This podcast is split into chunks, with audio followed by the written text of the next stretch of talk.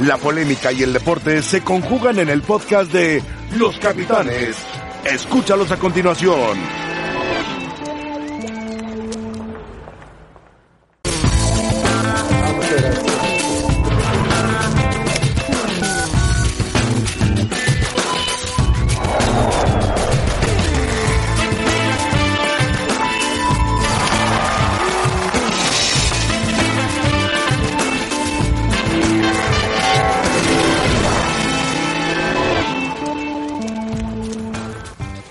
Bienvenidos, gracias por acompañarnos. Estamos en Los Capitanes, es jueves 19 de marzo.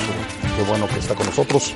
Una hora para platicar de temas relacionados con el deporte. Ojalá y esté usted cuidándose, que esté bien, que esté en su casa y que esté pues pendiente de lo que le vamos a exponer durante una hora en compañía de Miguel Ángel Briceño. ¿Cómo estás? Muy bien, ¿cómo muy bien va? Ángel, un ¿Todo gusto bien? acompañarlos, ¿cómo están? ¿Estás contento con el Cruzul? Pues sí, nada más que ahora, este, como para qué, ¿no? Es, ¿Qué es lo que sigue? Sí, lamentablemente, pero muy bien, sobre todo lo del domingo. Muy bien lo del domingo. Eh, Paquito, ¿cómo Muy estás? bien, Ángel. Pre- ¿También pregunta? Miguel Ángel, pregunta capciosa.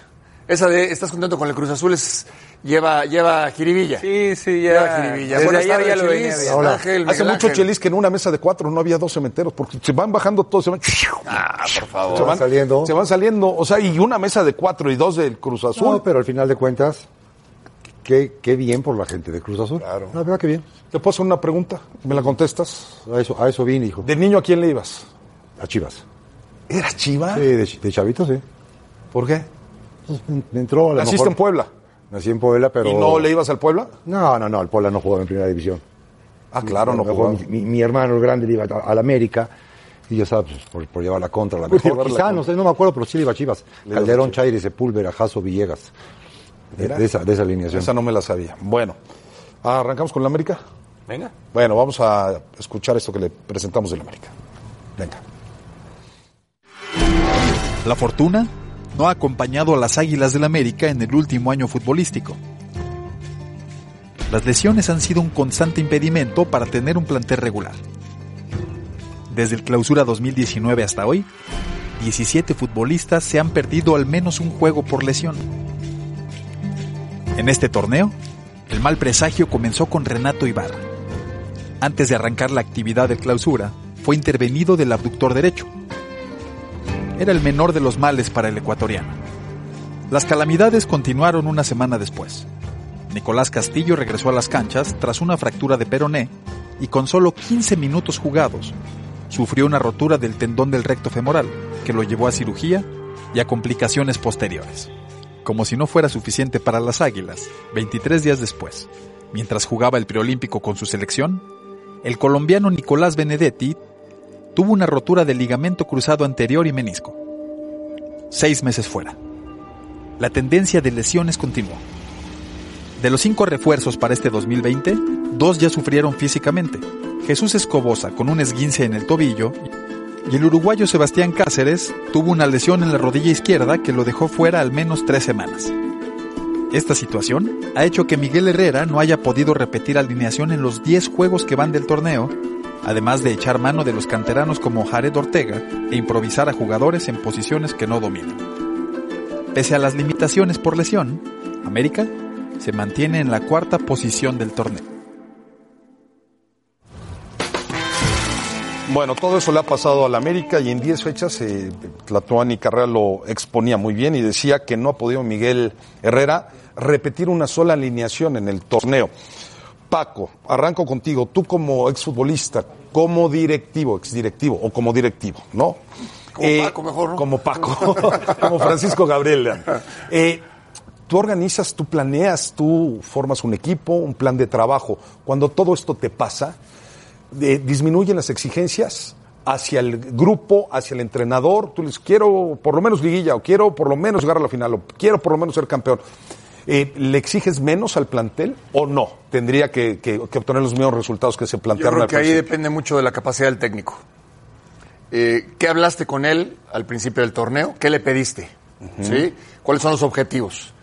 Después las circunstancias, en este caso adversas, te hacen replantearte muchas cosas, ir, ir cambiando o ajustando durante la marcha y depende de la capacidad de todos, de la institución en general. Yo creo que las expectativas no pueden bajar y la prueba es Miguel Herrera y el América. A pesar de todo, Sigue siendo competitivo, sigue siendo protagonista, llega a una final o a las finales, a liguilla, gana, pierde, pero siempre está ahí. A pesar de todo, ¿eh?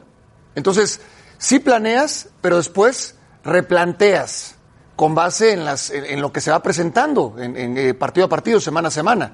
A Miguel Herrera se le ha cargado la mano, o sea, eh, le venden jugadores, se lesionan, suspensión, etcétera, etcétera, pero siempre está arriba. Siempre está- es un gran mérito de la directiva y de- del técnico, de los futbolistas que, que- que también, los que han estado sanos, que de repente los acomoda de lateral o de contención o de central o de delanteros y, y responden en la cancha. Ahora, Chelis, tú como entrenador te acercas a tu directiva y le dices, oye, caray, no puedo, me está costando trabajo. No le vas a decir no puedo, eso lo queda claro. Pero le vas a decir, pues no me pidas tantas formas, no me pidas que el equipo funcione No, las mejor. formas, las formas yo no creo que estén ahorita en el, en el vocabulario del América. El América hace mucho tiempo, su, su manera de jugar está muy basado en las individualidades. Y si estas individualidades no en su juego de conjunto, y parecería la misma historia de Tigres, si estas individualidades no, la- no las tienes, porque se han ido gente muy, muy importante, entonces tienes que apostar a todos estos trucos que ha sacado el señor Herrera y que las formas no han sido del todo agradables, hasta, hasta partidos feos. Pero al final de cuentas, en esta agrupación o en este liderazgo o en este no puedo quedar mal, este, que lo perdone el señor Herrera porque sabe que el título es el título para, para, para la institución, lo ha sacado adelante. Sí es un juego basado en individualidades desde hace mucho tiempo el América. ¿Qué tanto tiempo? Las últimas seis temporadas. Ahora, son, Miguel, los resultados esperados. O sea, se esperaba América con todas estas adversidades que estuviera cuarto en la tabla general. Es que yo no compro el discurso de las adversidades, ¿eh? O sea, no es nada que no le pase a un equipo de fútbol. ¿No son o sea, muchas? No, no, no, para mí no, ¿eh? O sea, ¿A tú... quién más le ha pasado? Pues nada más, a Cruz Azul, su nueve también se le rompió. O sea, Caraglio está fuera todo el torneo. Y Yotun está fuera, solamente ha jugado un par de partidos. Y Aguilar fuera todo el torneo. Y no pasa nada. O sea, son las cosas con las que tiene que manejar un equipo y más un, un equipo del presupuesto del América. O sea, este asunto de la malaria y las calamidades, yo no lo escuchaba en el pasado, ¿eh? Y va un poco de la mano de lo que dice Chelis. O sea, es las individualidades lo que han, los, las que han ido resolviendo Pero los tus problemas mejores para el América. individualidades no quedaron fuera. No era Benedetti. Pero a otros equipos también No les era pasa. Renato. El año- no era Roger. lo de Renato no puedes decir que es una malaria, ¿eh? No, no, no. Pero Es bueno, antes que, antes, quedó, antes estaba lesionado también. Sí, pero después, eso también No, no, no. lo que Después pasó. es una imprudencia Ah, y bueno, una tontería. pues entonces- Por eso, pero a lo que me refiero, esas individualidades, las que salieron, ¿no eran las más importantes de América? Para Cruz Azul se fueron los más importantes. Pero también a Tigres le pasó el torneo pasado, tuvo que poner, empezó, se fue no, no, no, no, Gignac, pero tampoco se le ha ido este Memo Ochoa al América, por ejemplo. Pero sí se le fue, sí se le fueron los centrales Por ejemplo. Y no ha podido, y hasta que no re- le Pero regresa Ayala, Aguilera no empiezan, no empiezan a colgar. No, pero dice. Bruno Valdés jugó el No, no, no. Dice de Tigres. De Tigres. No, Dice Chelis de a Tigres. Tigres se le empezaron a, a lesionar los centrales. Sí, pero no- Hubo un momento el torneo pasado en que estaba lesionado Salcedo, que estaba lesionado el Chaca y que estaba lesionado también Diego Reyes y empezaron a pensar a quién poner en la No, no, central. Torres Nilo ha tenido que jugar de central. Torres Nilo tuvo que jugar de central. Y, y, y Tigres se ha visto mal. Entonces, Hasta que... que- regresa Ayala, no se ve bien Tigres. Yo lo que no compro es el discurso. Cuando hay este tipo de adversidades, el América con un presupuesto y un plantel como el que tiene, me parece que está bien, o sea, navegando. Miguel Herrera sabe perfecto que en este torneo del fútbol mexicano hay que meterse a la liguilla y después ya vemos. O sea, ¿no que te si en parece- cuatro, tres o dos, pues ya vemos. No, por ejemplo, en el caso de Tigres yo creo que sí es distinto. Porque a Torres Nilo lo quiso poner ahí el Tuca, cuando se fue niño. ¿Sí? Eh, después, con la baja de juego de Salcedo, lesiones de Ayala, sí le costó a Tigres. Sí le costó. Pero es normal. Yo, yo no creo que Miguel Herrera ponga eh, pretextos, ¿sí? Porque no solamente son las lesiones o las suspensiones. Las salidas. Eh, eh, por ejemplo, el torneo anterior, ¿no? Cuando te dicen Edson Álvarez se va a ir, Marchesín se va a ir, Guido, eh, este. Mateus Uribe se va a ir. La N es antes. Yo ahí, ahí sí creo que requieres de un respaldo de la directiva, no para bajar, oye, entonces ya no pelees por el título, eh, con que llegues a liguilla, no tanto así, pero hay maneras de apoyar al entrenador. Y no siempre se apoya adecuadamente al entrenador. Y yo creo que cuando un entrenador tiene el respaldo verdadero, auténtico de la directiva, trabaja mejor. No importa, no importa si en tu plantel hay ausencias, hay lesiones o alguien se va, no importa. Pero Paco, estamos hablando del América. No, no, no, Sí, estoy pero- de acuerdo. pero a lo el que voy- respaldo que habla él. A lo que voy es un respaldo incondicional, a prueba de todo. Mira, primer- en primer lugar, eh, Santiago Baños es caray, ¿qué te puedo decir de, de- de- con Miguel Herrera son, fue su jugador, su auxiliar, todo, todo. Hay incondicionalidad, hay lealtad. Entonces te sientes protegido, te cubren la espalda y tú haces tu trabajo en la cancha. Y es muy importante eso. Si el directivo no te respalda, estás mitimita, ¿eh? Sí. Estás ¿Qué, mitimita. me- qué mayor respaldo tiene el señor Herrera que por, por los tiempos que vivimos? Pero el contrato por tres años más está. Ahí está. Claro. ¿Qué mayor Está respaldo, ¿no? está Y entonces, la directiva con su- esa, ese, ese demonio que se te mete de dentro, a ti como entrenador, de qué será de mí, este, te lo quitas. Porque qué será de ti, te está esperando en la mesa un contrato de tres años. Claro. Ahora, yo de lo que dice Miguel, en algunas cosas estoy de acuerdo, en otras no. Por ejemplo, recuerdo cuando León pierde a Macías en la liguilla eh, y se dice que ya no va a ser el mismo León. Recuerdo muy bien cuando Tigres pierde en la liguilla anterior a Nahuel Guzmán, se dice que Tigres ya no es favorito porque pierde a un futbolista. Entonces América es diferente a los demás. pero tú estás poniendo Porque el ejemplo América, entonces, para sí, porque es América. Pero tú estás ¿Y los poniendo demás? el ejemplo para una final por una convocatoria a selección nacional. Sí. Antes estabas poniendo el ejemplo de Marchesini de las salidas. ¿Por quién entró Macías en León? Por Boselli, el Sí. goleador histórico de León. Sí. ¿Y alguien lloró a Boselli con Macías? Pero no en pleno- Nadie pero no en lloró pleno a torneo, Boselli. pero no en pleno ¿Por torneo. qué? Porque el técnico hizo funcionar a un no joven en que llegó torneo. prestado de Chivas. Pero no en pleno y- torneo, y Miguel. hizo Espérame, jugar. y no después torneo, se ¿eh? va Macías y quién entra. Pero no en pleno Ramos, torneo, ¿eh? Ramos también le res- Pero no en pleno también torneo. le resuelve. Pero no en pleno torneo. En receso. Aquí hablamos en pleno torneo Pero las bajas hablando- que vas teniendo. Pero son lesiones, Ángel, o sea, son situaciones que un técnico, y lo sabe Chelis, tiene que estar acostumbrado a manejar. Porque son situaciones, o sea, nunca vas a esperar que tengas un torneo cero Pero lesiones. el meollo está acá en lo que dice Paco. difícil. ¿Te van a respaldar o las promesas se van al, al- al aire? O sea, e- ese, es- ese es el tiro, ¿no? ¿Cuántas ¿Va, veces va a haber respaldo o no va a haber respaldo? entrena- eh, directivos que dicen respaldamos al técnico y, y A la- a la semana. A, los dos días lo, lo- lo despiden. Claro. ¿Sí? Tú pregúntale al Madrid o pregúntale al Barcelona o equipos importantes, dile a la Juve ahorita que pierda Cristiano Ronaldo. O pregúntale al Pero Barça es cuando se, extremo, tuvo- ¿no? se tuvieron que ir Xavi o extremo. Iniesta. Es un caso ¿Quién es, el, extremo. ¿Quién es el Cristiano Ronaldo un caso América? Valga la, valga la No proporción.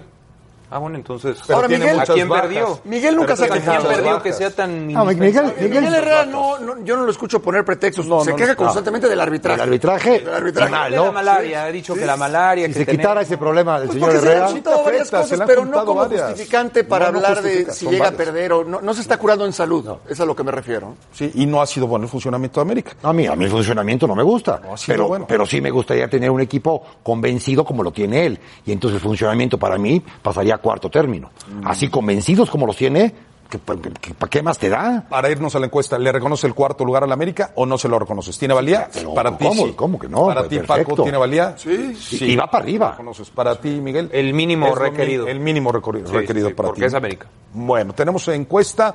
Participe con nosotros a través de arroba ESPN eh, Capitanes. También vamos a hablar de Cruz Azul, por supuesto, y de lo que pide la Liga MX, que ya ningún equipo tenga entrenamientos, que todos los futbolistas se vayan a sus casas. Ha sido JJ Macías el mejor jugador de Guadalajara en el torneo. El eh, no va ganando por lo pronto con un 63%, pero seguramente va a acabar bastante pareja la encuesta. Participe con nosotros. Y buena puntada de Higuita, ¿no?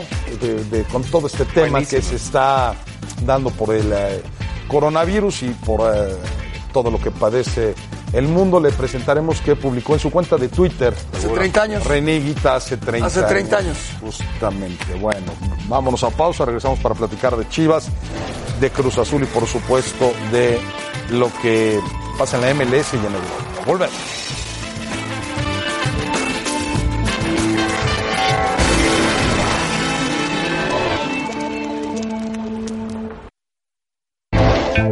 De vuelta en los capitanes, le agradecemos muchísimo a Jaime Ordiales, el presidente de Cruz Azul, que nos haga el favor de tomarnos la llamada. ¿Cómo estás, Jaime? Un abrazo. Eh, gracias por estar en los capitanes. La primera eh, pregunta es, ¿cómo estás tú? ¿Cómo está el grupo? ¿Cómo está el cuerpo técnico? ¿Cómo están todos de salud? Bueno, primero saludarles Ángel, a ti, a Miguel, a, ahí a Paco y a Chelis. Este, bien, bendito sea Dios, muchas gracias por la llamada, pero sí todo muy bien, caminando aquí, adaptándonos a, las- a, la- a lo que estamos viviendo todos en este país y en el mundo entero, ¿no? Sí, lamentablemente muy inoportuno lo que está viviendo el mundo eh, y, y me imagino que ustedes estarán, Jaime, tratando de que el equipo no caiga y que el equipo cuando todo esto, ojalá y pase pronto, pueda recuperar el nivel que ha mostrado y se pueda mantener para pelear por el título. ¿Cuáles son los planes de trabajo de Cruz Azul? Pues sí, efectivamente, mira, hemos tratado de, de estar en contacto con los demás directores y presidentes de clubes para ver qué es lo que están llevando a cabo y con la, sobre todo de la mano de la Federación Mexicana de Fútbol, cuál es lo más conveniente, primero salvaguardando la, integridad y la salud de los jugadores y de toda la gente que está alrededor de ellos, todas las personas que vivimos en este, en este, en este fútbol y aparte pues, en nuestros casos, ¿no? Y obviamente eh, tratando de, de ver cómo podemos encontrar el escenario donde se eh, se pueda llevar a cabo un trabajo individual de la mejor manera posible porque pues esto va para largo y va a tener que, que tener de una u otra manera para crecer la calidad la calidad física de los jugadores ¿no? Jaime algunas versiones suponían que si el torneo no se podía reanudar y si no se podía jugar la liguilla, que a Cruz Azul se le entregara el título. Platicamos ayer con Robert Dante Ciboldi y decía que a él no le gustaría que fuera así. ¿Cuál es tu pensar y tu sentir? Si esto no se puede reanudar, ¿tendrían que darle el título a Cruz Azul o habría que esperar o dejarlo vacante para el próximo torneo? No, ustedes me conocen definitivamente, a nosotros nos gustaría ganar el torneo como se tiene el reglamento de competencia y así nos gustaría ganar algún día un objetivo cuando puedes conseguirlo bajo los, las condiciones de, de, todos los demás. Eh, hoy falta mucho para eso, todavía tenemos fe en que se pueda reanudar el torneo y que haya las finales correspondientes. Nosotros seguimos con nuestro objetivo de paso a paso y escalón tras escalón de, de pensar en el, en el, en el, encuentro en cuanto se reanude el torneo, el encuentro de Puebla y así pensaremos, ¿no? La, la idea sí sería que continúe en nuestra vez en nuestra cabeza y mente está el que continúe el torneo como debe estar establecido. Y bueno si se dieran otras circunstancias ya ya no seríamos nosotros quien quien las decidiera no señor Jaime buenas tardes. Soy Chelis. Hola Chelis un abrazo. A ver yo, yo te paso una estadística del fútbol mexicano que no pues no la no la inventé yo pero pero se comprueba totalmente en el Cruz Azul. De los que llegaron ahorita en diciembre Cepelini, Pacerini, Borja, Castro, Romo. Solamente Romo hasta la fecha 10 tiene, tiene los minutos o, ha sido el, el, constante en la alineación. Me imagino que los demás compiten, eh, el equipo está jugando bien, no, los que estaban jugando no, no dan espacio para que todos estos caigan, o, o vaya, para que puedan jugar. ¿Qué opinas de esta estadística? El 20% de los jugadores que llegan a México en diciembre solamente destacan esa cantidad. Bueno, pues es, es, es, una situación de conformación de grupo. Cuando armas un equipo de fútbol, se arman, y tú lo sabes mejor que nadie, pues este, a lo mejor 25 jugadores. Eh, nosotros en las primeras fechas teníamos un déficit de jugadores lesionados y, particularmente extranjeros, como era Yotun, Lipnowski, como era Caraglio. Eh, ya después se sumaron otros, pero en su momento había bajas considerables, como fue la de Angulo, la de Méndez, la de, la de Fernández, entonces tratamos de hacer un equipo competitivo, no podíamos registrar ya más jugadores mexicanos, eh, era casi imposible, entonces tuvimos que acceder a un mercado extranjero, a tratar de hacer un equipo eh, que compitiera y que fuera más completo para eh, que generara lo que aspirábamos en este torneo, que era en una primera instancia calificar y luego aspirar a todo, ¿no? Entonces, en ese sentido, si hoy no han jugado los jugadores que llegaron, a lo mejor también algunos porque llegaron un poquito tarde, pero pues han competido y los que están jugando están jugando también que no les han permitido en ningún momento tener mayor participación a, a los demás, ¿no? Eh, esa es la razón. Yo creo que en un, en un equipo que, que está conformado por veintitantos jugadores jugarán los que crea el técnico sean los más adecuados. Sí, en el torneo de CONCACAF también se había pensado en ello y estaban considerados para jugar ahí. Desgraciadamente se canceló el partido de la semana pasada y luego pues a lo largo de los partidos vas necesitando a la gente y vas también cada uno de los jugadores se va ganando su lugar y su espacio, ¿no? Saludos Jaime Miguel Ángel Briseño. Precisamente mi pregunta va en torno a la visita que hicieron a Los Ángeles. ¿A ustedes les tocó justo cuando la NBA decide suspender toda la liga y como efecto dominó todos los demás campeonatos y los deportes en Estados Unidos? Eh, en la salida de Estados Unidos y a la llegada de México, ¿hubo algún tipo de control con el equipo? ¿Alguna referencia como, como temas de, de evaluación de la salud de los jugadores y del cuerpo técnico de todo el contingente que viajó?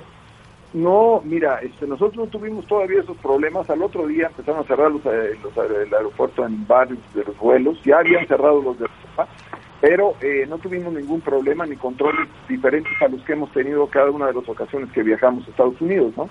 La realidad es que sí hemos tenido un periodo de observación aquí en el equipo, ahora todos los gente que fuimos, porque el, el, el, virus eh, tarda en incubar entre 1 a 14 días, es lo que nos informan los doctores, pues, aunque la media son 5 días y medio, 6 días, bueno, sí hemos estado en observación de todo por cualquier cosa que, que, que a la gente que hemos estado en Estados Unidos, que, que ha aparecido mucho más casos, pues no hayan contagiado o no se puedan estar contagiando, ¿no? Entonces, eh, no sentimos ninguna cosa diferente a lo que habíamos vivido en otros momentos. ¿no? E, entonces, Jaime, por lo que entiendo, solamente va a ser observación, no va a, va a, considerar, va a considerar Cruz Azul pruebas para saber si esta enfermedad está en el contingente y en toda la institución, como algunos equipos en Estados Unidos ya están haciendo, ¿eso lo considera Cruz Azul? Pues mira, nosotros según las, eh, la Secretaría de Salubridad, este, eh, te piden que, que, que cuando tengas síntomas este, requieras a la prueba, ¿no? La realidad es que aquí los doctores en su momento no ha tenido ningún jugador, ni ningún entrenador, ni nadie de la gente de aquí eh, algún síntoma como para tener que este, recurrir a, esa, ese, examen, ¿no? Eh, si tuviera que ser el caso, pues se tendría que hacer, ¿no? Eh, pero nos, nos refieren a que mientras no haya síntomas no, no tendríamos por qué estar haciendo las pruebas. De hecho, en muchos hospitales no te las hacen hasta que no tenga síntomas, ¿no? Jaime, un gusto saludarte, un abrazo a la distancia. el partido contra América, como se dio, eh, invariablemente te remite a un montón de situaciones eh, que se daban en, situación inversa, ¿no? De que el América le sacaba un resultado a Cruz Azul en el último momento, o le ganaba un título, o como fuera. Aquí todo lo contrario. ¿Qué te deja esa sensación? ¿Qué hablaste con Ciboldi al respecto? Porque yo creo que no, no es una casualidad. Cruz Azul me parece que merecía el triunfo y parece que en los últimos momentos iba a terminar regalándolo o, consiguiendo solamente el empate. ¿Qué, te dejó este partido, más allá del, funcionamiento en, lo futbolístico?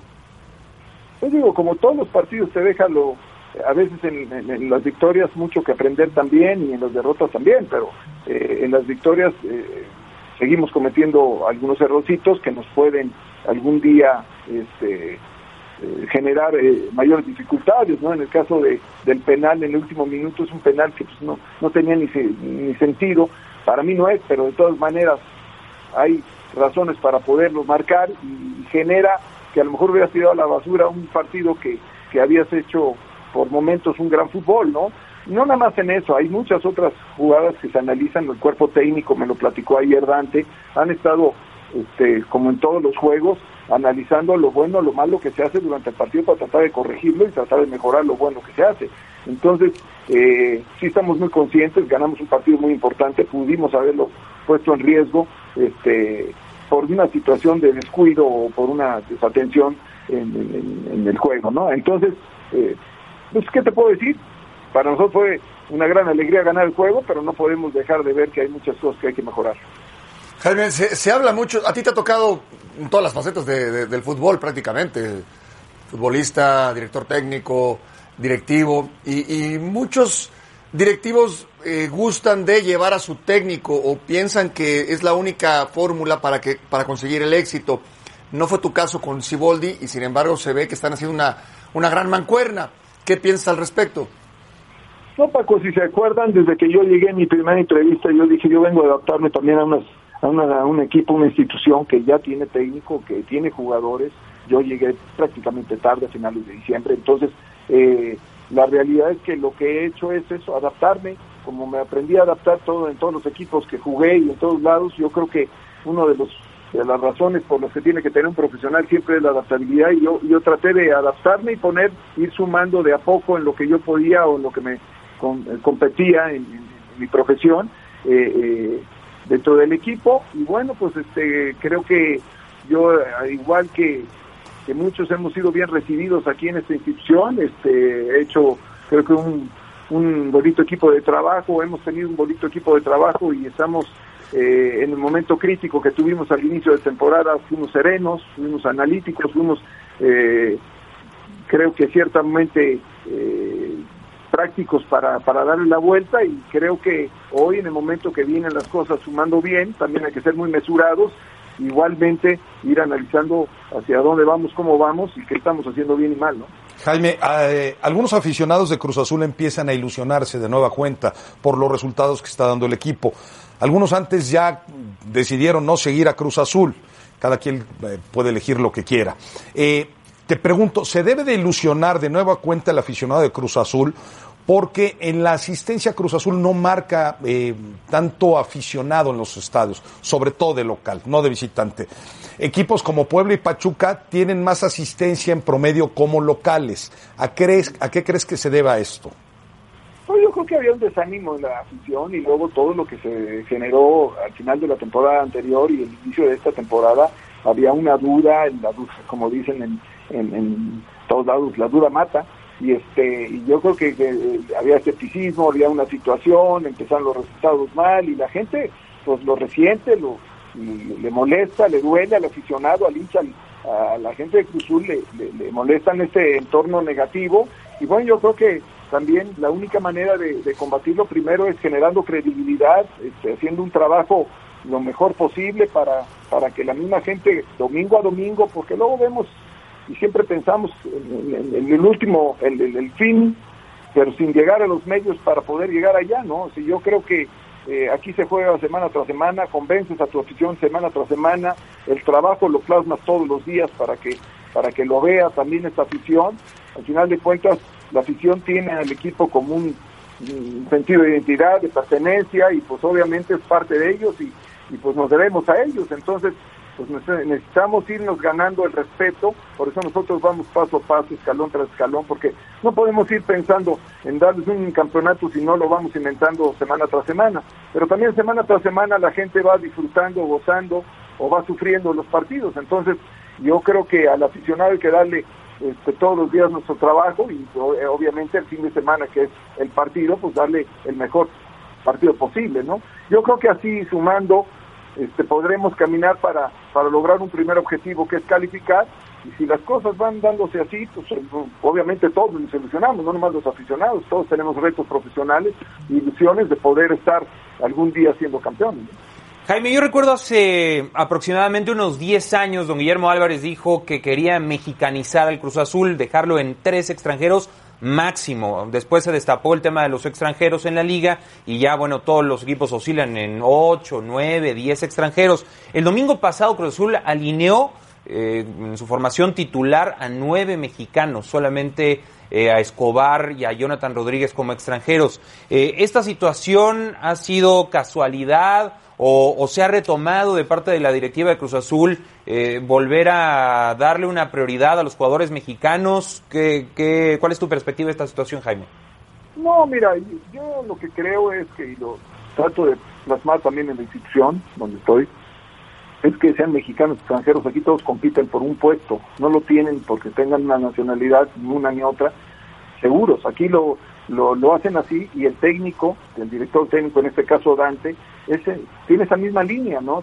Ellos son muy claros, que crean que está mejor, juega. Cuando tú armas un equipo, probablemente, te digo, en el caso de esto, a veces recurres a extranjeros, ¿por qué? Porque para redondear un plantel, a veces lo necesitas, a veces, o lo ideal es traer a alguien que, que marque diferencia y que, pueda este, solventar alguna necesidad de una posición en específico, pero pues hay muchas ocasiones que que los traes para eso, para competir, pueden tener gran calidad. A veces hay o hay equipos que tratan de traer nombres porque son nombres van a jugar. Aquí nosotros traemos jugadores y los suelen venir a competir.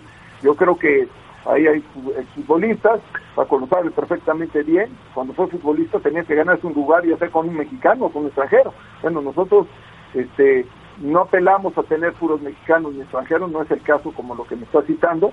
Nosotros simple y llanamente pues vamos a tratar de armar un equipo dentro de un reglamento.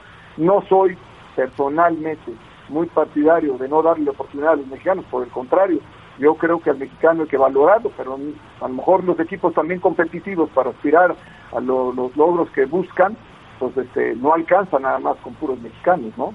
El Chivas ha tenido un trabajo desde hace muchos años y le cuesta trabajo. Entonces, en, en los equipos que ya tenemos jugadores extranjeros contratados, también tratamos de que den su mejor rendimiento. Jaime, te agradecemos muchísimo esta llamada, ¿eh? Cuídense No, mucho y estamos pendientes de, Cruz Azul, que ahí va. ¿eh? Gracias, Jaime. Ahí vamos, gracias, un abrazo. Bueno, la buena noticia es que Cruz Azul está sano, por lo pronto. Sano en los números, en el torneo y sano en lo más importante, que es la salud. Paco, ¿te acuerdas de lo de René Higuita hace 30 años, decíamos, Sí, no? Por supuesto, ¿cómo no? ¿Quieres verlo? Mira, Sí. lo, lo publica en su cuenta de Twitter. Dice hoy, me han mandado mucho esta imagen, si esta foto sirve para tomar conciencia, también la voy a utilizar. Primero la salud, si puedes hacer tus cosas desde casa, no salgas. A Roger, a Roger Milla le quiso esconder la pelotita, no. Eh, si te dicen que no salgas como portero, no salgas, ¿no? Pero él salía de todas, todas. Salía de todas, todas, a, a- a él no le decían. A él no le decía. Quiso quitarse a Roger Milla y pues Roger Milla le quitó la pelota. Así es que usted, si no salga, eh, si no debe salir, no salga ahorita. Cuídese. Al volver vamos a hablar de la NFL. Noticias de último momento y se las presentamos aquí en Los Capitanes. Volvemos.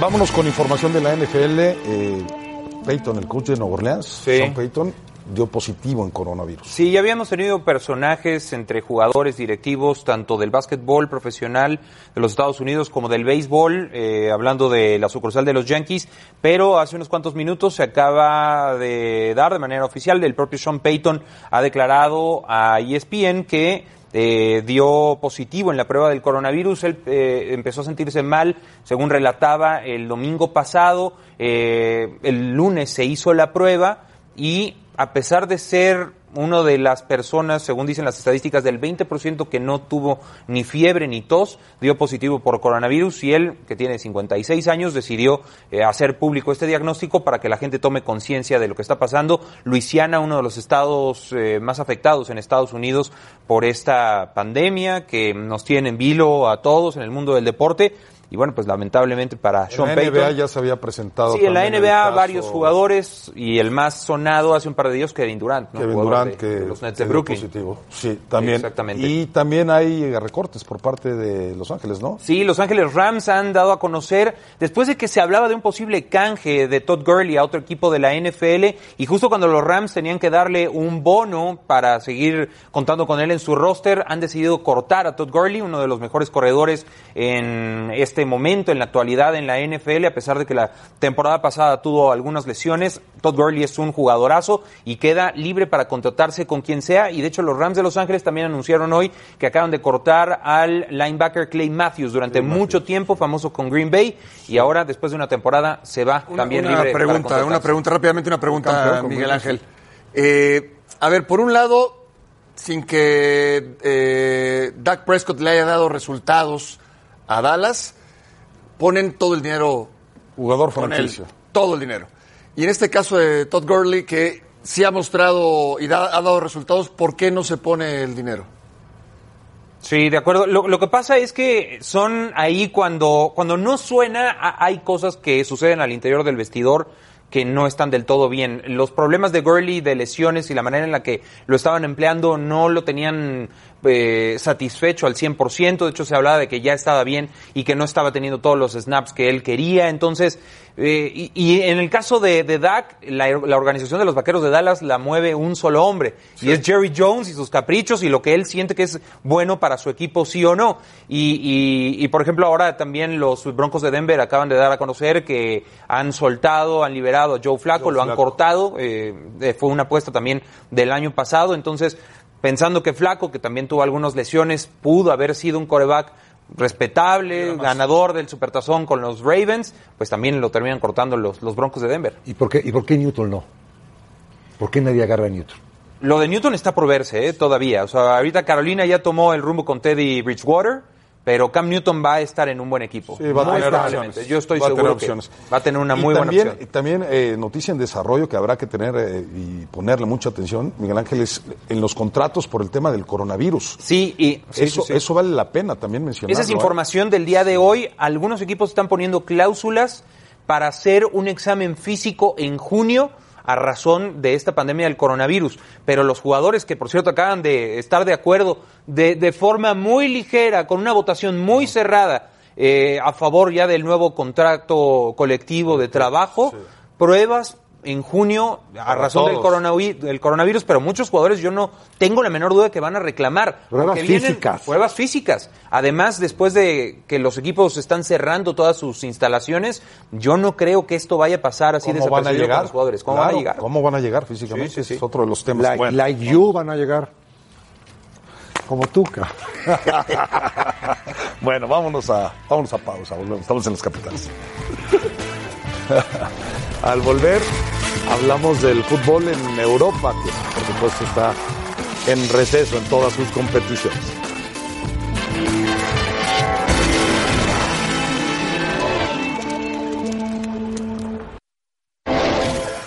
Vámonos con Ricky Ortiz que nos platica cómo está evolucionando, si está estancado el tema en España y en Italia y en las ligas europeas. Ricky, ¿cómo estás? Qué gusto saludarte. Buenas tardes.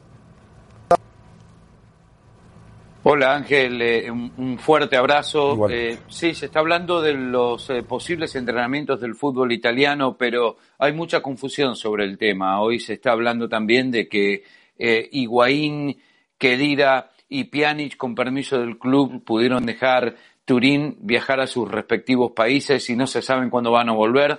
Esto está sucediendo con algunos de los eh, jugadores eh, en otros equipos también. Eh, se confirma también que Conte está llamando todos los días a todos sus jugadores para que mantengan la dieta y sigan entrenando en su casa porque piensa de que en cualquier momento pueden volver a entrenar, pero todavía no hay una fecha definida y esto lo hace muy complicado para, para todos los jugadores, ya que en Italia la situación está todavía muy difícil, eh, todos muy comprometidos con, con, con ayudar en todo lo que puedan y vamos a ver qué es lo que pasa. Para la Premier es tentativo para fin de abril. Se habla que la Premier ya va a perder más de 1.200 millones de euros eh, con, este, con este paro y que al mismo tiempo se está planificando para poder seguir después de, de, esa fecha, el 30 de abril. Pero a, a pesar de todo esto, todavía parece que no ha llegado a su, a su pico máximo todo. Así que tenemos un mes y medio y seguramente ahí vamos a poder determinar eh, más cerquita de esa fecha de fin de, abril si es que eh, van a poder reanudar las competencias o no eh, y cuánto tiempo van a tardar para recuperarse físicamente, ponerse en forma para poder competir. Gracias Ricky Ortiz, le mandamos un abrazo. Bueno, para platicar algo de Guadalajara vale la pena evaluar lo que han hecho los refuerzos y si es Macías lo más destacado que ha tenido Chivas en el torneo. Vamos a escuchar esta pieza. De los refuerzos que llegaron a Chivas para este torneo, José Juan Macías es el que más participación ha tenido y ha convencido al técnico Luis Fernando Tena de su calidad. Es un jugador con una gran autoestima, tiene mucha confianza en, sí mismo, tiene una gran riqueza técnica, tiene el, es frío para definir, que eso le ayuda porque puede jugar a, a los tiempos perdidos, ¿no? Sabe amagar, sabe dejar pasar el tiempo, sabe el momento justo donde tiene que rematar, tiene una gran puntería. JJ acumula 616 minutos disputados de un total de 900. Se ha adueñado de la titularidad en el eje del ataque y en lo que va del certamen Macías se ha convertido en el máximo goleador del rebaño con cuatro tantos. Es un gran goleador, técnicamente muy bueno, físicamente fuerte y frío a la hora de definir. Es, muy certero, pero no encuentro con quién eh, poder compararlo. La estadística dice que cuando Macías anota Chivas gana. Su primera anotación del torneo se la hizo a Juárez y el equipo venció 2 por 0. Después clareó a Cholos y consiguieron 3 puntos por la mínima. Luego le marcó a León para quedarse con el triunfo 2 goles por 0 y finalmente se hizo presente contra el Atlas para llevarse el clásico tapatío. Los goles de Macías han significado 12 puntos para Chivas. Bueno, ¿qué ha hecho eh, JJ Macías? Cuatro goles eh, a comparación de los demás refuerzos. Parece, Chelis, que es el líder de Guadalajara. Por lo pronto parece que se está comportando a la altura de lo que suponían unos que le podía costar trabajo vistiendo la playera de Chivas. No es lo mismo estar en León, con todo respeto, que estar en Chivas. Y parece que Macías lo ha podido. No, le, le sirvió, le sirvió mucho este, este paso por León, claro que le sirvió, pero yo me quedo con Beltrán. A, Ma- a Macías, con Beltrán. a Macías sí veo con quién sustituirlo. ¿Con quién? Con, con, con, con Peralta. A Beltrán no. Beltrán no. A Beltrán no, y aparte... Con el gallito no, con Molina. No, no, no, no, no, no, está muy lejos. Quizás ahorita en la discusión podría estar en la misma distancia Macías de Peralta que Gallito de Beltrán. Para mí el, que mueve este equipo es este es, Bel- es Beltrán. Para mí Pero no le faltaba este equipo gol, Chelis, y era uno de los eh, No, principales. no, no, pero ahorita si fueras si fueras este Álvaro te diría que el gol es de poder, todos los goles de poder. Él, él está para ese trabajo, pero para que esta pelota llegue allá tiene que ser en la inercia de otros 10 o otros 9 que te la van que te la van aventando para ¿Cuáles allá. son los goles de poder? los que te dan los puntos. los goles de poder, como si los demás no. Bueno, pero ahorita al rato lo tengo que ver, no vaya a ser que se meta conmigo. Pero el caso está que, que no, a mí me gusta mucho el- más el funcionamiento de Beltrán. Lo veo más indispensable en Guadalajara. Para ti, Paco, Beltrán. para ti. Para mí, todos los que están en esa lista. No, Angulo igual. No, no, no, no. O sea, Había- una no, lista decía, antes. Decía, decía líderes, no estos. Ah. Decía líderes. A ver si la podemos A ver volver si la podemos volver está- estaba Mier. Señor Cada uno su puesto. a ver si te- Eh, Chapo Sánchez. Ahora Sí, le trajeron a. Madueña y al que le trajeran. Ponce, le trajeron al, al Chicote Calderón. y al que le traigan. Eh, Sepúlveda, el Tiva. Beltrán, coincide, le trajeron al Gallito y al que le traigan. Y así nos podemos seguir. En el caso de Macías, vamos a ver ahí, la, la- ahí está, mira. Macías. Beltrán, Molina. Molina, Sí, Molina. Brizuela. A Brizuela le trajeron a Antuna y al que le trajeran. Y al que le trajeran. ¿Sí? Eh, la realidad es de que el flaco Tena tenía razón. O sea, Molina razón. no ha sido más importante desde que llegó a Chivas, que lleva No, más tiempo. Bueno, ahí está Molina también. Mm, por eso. Sí, sí, sí, claro. Es un gran complemento con Beltrán. Beltrán tiene eh, una gran virtud que muy pocos futbolistas tienen. Cuando hay que defender, es un auténtico contención. Es un Cristóbal Ortega. Válgase la, permítanme la, la comparación. Pero cuando tiene la pelota, te puede jugar de enganche. ¿eh? Es un Montes. Te puede jugar de 10, sí. Por, poner un ejemplo, Sí, sí, ¿no? sí. Porque Montes tiene mucho más Pero calidad bien, para mí. Está bien, Pero o a sea, lo mejor es un volante mixto. extraordinario, extraordinario. O sea, lo, lo de Chivas sí, a mí no me sorprende el paso que lleva, porque sí hay una gran identificación y un gran compromiso con el técnico. Ahora, para dar el siguiente salto, el, el siguiente paso, y para poder competir ya por el título, sí se requiere que los que llegaron de refuerzos muestren otro nivel. Claro, ¿Puede ser campeón de goleo, Macías? ¿Va No, está muy lejos. Tiene cuatro goles, nueve del cabecita con siete partidos por jugarse. Mena. Mena, o sea, Gignac tiene ocho. Lo- yo lo veo lejos, pero son cuatro en siete partidos. Y yo coincido con Chelis, para mí el jugador del torneo hasta el momento para Chivas es Beltrán, por, por el peso específico, pero Macías es un chavo distinto, ¿eh? O sea, nos- el día que besó el escudo contra el León, nos pasamos hablando del escudo y que se había besado, que si debe ser o no, y el gol que hizo nadie lo comentó, o sea, bueno, poco se comentó, Sí, Miguel Ángel, poco se comentó, eh, poco se comentó. Coincido plenamente. No puede ser. ¿Cómo Es- vas a criticar? ¿Qué, qué, qué se le criticaba a Macías? Quien lo haya criticado, ¿qué le criticaba? ¿Falta de autenticidad?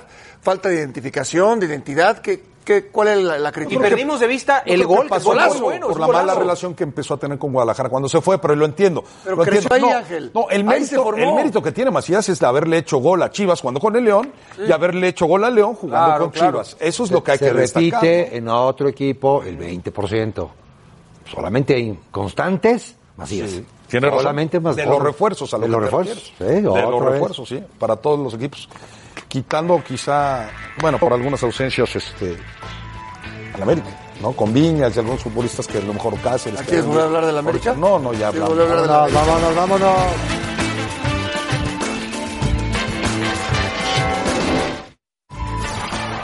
Gracias por escucharnos. Para más podcasts, busca ESPN Deportes en iTunes y TuneIn.